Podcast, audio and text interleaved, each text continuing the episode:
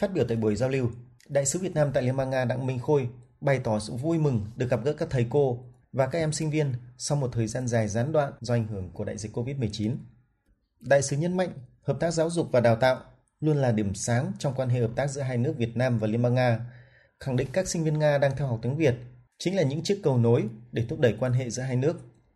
Đại sứ Đặng Minh Khôi hy vọng sẽ có nhiều doanh nghiệp Liên bang Nga đầu tư vào Việt Nam và cùng với quan hệ kinh tế, thương mại, du lịch song phương phát triển, các em sinh viên sẽ có nhiều cơ hội việc làm sau khi ra trường. Đại sứ Đặng Minh Khôi cũng ngỏ ý sẵn sàng hỗ trợ, giúp đỡ tháo gỡ những khó khăn trong hoạt động giảng dạy tiếng Việt tại Liên bang Nga như vấn đề sách giáo khoa, tổ chức các hoạt động cũng như kết nối sinh viên Nga học tiếng Việt có nhiều điều kiện tiếp xúc, giao lưu hơn nữa với cộng đồng người Việt tại Liên bang Nga.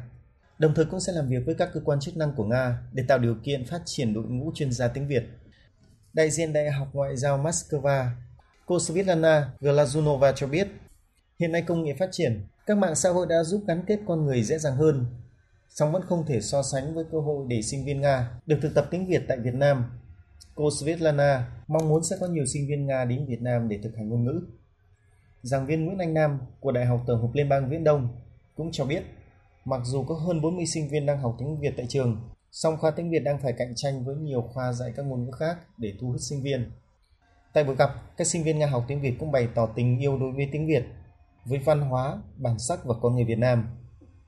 Bạn Angelica, sinh viên năm thứ tư của trường Đại học Tổng hợp Moscow chia sẻ. Từ lúc bắt đầu mới học tiếng Việt và đến bây giờ, em không bao giờ biết về điều này.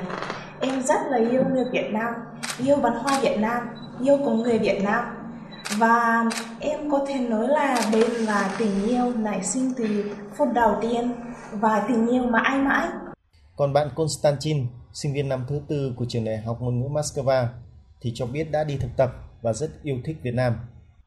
Em đã đã đã đi, đi thực, thực tập nước Việt Nam rồi một lần rồi trong uh, những uh, 8 tháng vào năm uh, 2020 đã sống ở ký túc xá và cảm xúc rất là nhiều. Tức là vì nước Việt Nam rất thích yêu thích nước Việt Nam rất thích nhiều nước Việt Nam vì văn hóa rất là phong phú.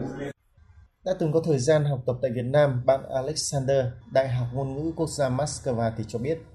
Em đã tại Hà Nội, ở trường Đại học Quốc gia Hà Nội và đã học tại Việt Nam trong một nửa năm rất thích. À, em nghĩ là Việt Nam đặc biệt và rất là vui. Người Việt Nam rất tốt bùng, rất tốt đẹp. Buổi gặp gỡ đã lắng nghe nhiều ý kiến chia sẻ, đóng góp ý kiến từ các thầy cô giáo và các bạn sinh viên với mong muốn ngôn ngữ và văn hóa Việt Nam gần gũi và phổ biến hơn tại Nga. Buổi gặp gỡ cũng mang lại động lực, nhân thêm tình yêu của các bạn sinh viên đối với tiếng Việt.